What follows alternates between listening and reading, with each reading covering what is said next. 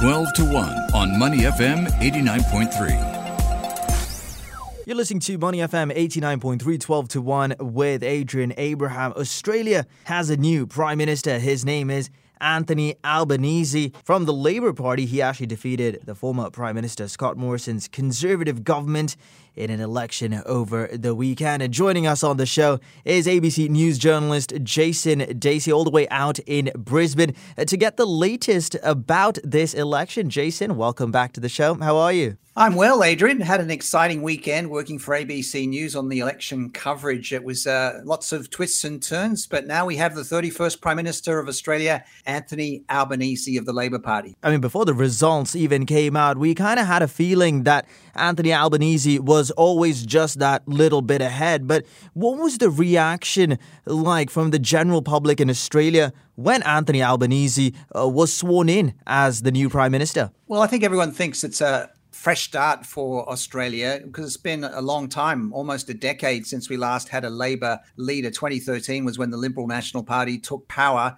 So we had nine years of the, the coalition government. Scott Morrison was in the job for almost four years. But Anthony Albanese is a, a guy that's come from very humble roots. He was from a single parent home. He grew up in the equivalent of an HDB, council housing in inner Sydney. Uh, you know, he's a big supporter of the South Sydney Rabbitohs rugby league team. He's a strict Catholic and you know he is just shows you i guess that uh, heroes can come from all sorts of parts of life. And you know he came from very very difficult uh, circumstances. His father he re- never really knew was an italian who his mum met on a cruise ship and they had a, a, fling and he was born. So this is the story of anthony albanese. He's 59 years old. He's been with the labor party a long time um, but uh, he is now the prime minister of australia what a story more than anything about you know how he came to be Australia's new prime minister. But we talk about Mr Albanese. How did Scott Morrison and his team take this result though? Well, Scott Morrison was very unpopular by the time the election was held on Saturday, as we spoke about in previous uh, interviews over the past couple of months. And he really distanced himself from the inner city of uh, Sydney and Melbourne, where we saw a real backlash against uh, Liberal Party members and the independents and the Greens doing so well in Sydney, Melbourne, and Brisbane. Uh, so, yeah, Scott Morrison will stand down as the head of the Liberal Party. Looks like Peter Dutton, uh, who is a pretty strong character, Queenslander, will become the next leader of the Liberal Party. But that will see the Liberal National Party move to the right because he's very conservative, is Peter Dutton. So, lots of soul searching for the Liberal Party ahead.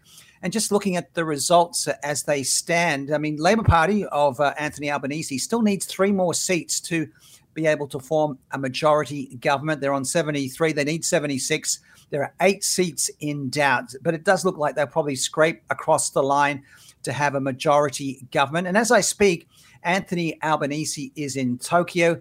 He's meeting with the leaders of the US, India, and Japan as part of this quad meeting that they uh, they've set up. So he stepped on a plane immediately after being sworn in as prime minister, and he's straight to work. Yeah, but Jason, also people around the world will be wondering what does this mean in terms of bilateral relations between Australia, particularly China in focus. Uh, what can you tell us about this?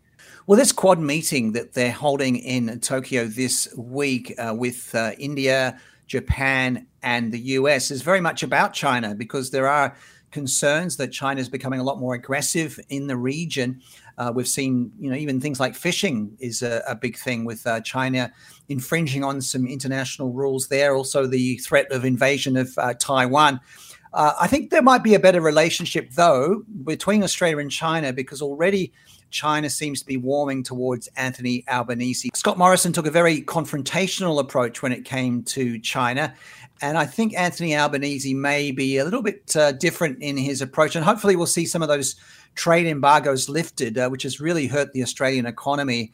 So we'll have to wait and see what happens with that. Yeah, another interesting story coming out of the election is the new foreign minister, Penny Wong, who is also in Japan with the Prime Minister Anthony Albanese. What can you tell us about her? Because she has very interesting roots, and you know, it's a time of great change actually for the government of Australia. Well, Penny Wong was born in Kota Kinabalu in Sabah, in Malaysia the daughter of a Chinese Malaysian Hakka background and an Australian mother. And at the age of eight, she uh, moved with her mother to Adelaide. Uh, but she's a very strong Asian woman who is the new foreign affairs minister, as you mentioned. She's leader of the government in the Senate under the Anthony Albanese government. She's also served as the first minister for climate change uh, under the Rudd government and minister for finance in 2010 to 2013 under the Gillard and second Rudd governments. She's uh, a very strong woman, uh, 53 years of age, and you know very prominent to have an Asian Australian at the forefront of this very strong new cabinet under Anthony Albanese. So it shows how Australia's evolved uh, since well, I was a kid growing up there to have such a prominent Asian uh, person of Asian extraction in a very very senior role. And some people predict that. Penny Wong could one day be the Prime Minister of Australia, given that she's so capable. She's a lawyer by profession. She speaks very, very well, and also a proud South Australian. Yeah, a time of great change for Australia, um, as I mentioned there. But Jason, just before I let you go, as an Australian, and a man who uh, you know took part in these elections, how are you feeling about everything? Well, I think it was a very interesting election. It wasn't not a mandate for Anthony Albanese because the Labor Party only won something like thirty three percent, a third of the primary vote. But uh, preferences getting the Labor Party across the line. So it did show that a lot of Australians, including myself, aren't that happy with the major parties and the, the Greens. Uh, you know, looking at the environment, which has become a massive uh, issue for Australians with the floods and the bushfires. So the environment very, very strong, and also the independents, uh, the females who are they called the so-called teal independents of Sydney and Melbourne, really doing a great job. And even Josh Frydenberg, who we've spoken about, he was the treasurer and deputy leader of Australia, the Deputy Prime Minister, he was unseated in the seat of Kooyong, a strong Liberal seat. So, yeah, lots of change. It's again, I guess we could say it was the election where we saw lots of twists and turns, and eventually Scott Morrison was turfed out. And I think the Liberal Party will look back and wish they'd got rid of Scott Morrison because I think if they had a different leader, they would have had more chance of uh, retaining the uh, control of the Australian Parliament. We've been finding out all about Anthony Albanese, Australia's new Prime Minister, and giving us all the details uh, was Jason Dasey, ABC News journalist based in Brisbane. Thank you so much, Jason, uh, for those updates and the details, and uh, yeah, the dawn of a new era. Thank you very much, Adrian. And I know that you'll be looking forward to the Champions League final, something completely outside politics coming up at the weekend between Liverpool and Real Madrid. To listen to more great interviews, download our podcasts at moneyfm893.sg or download our audio app. That's A W E D I O.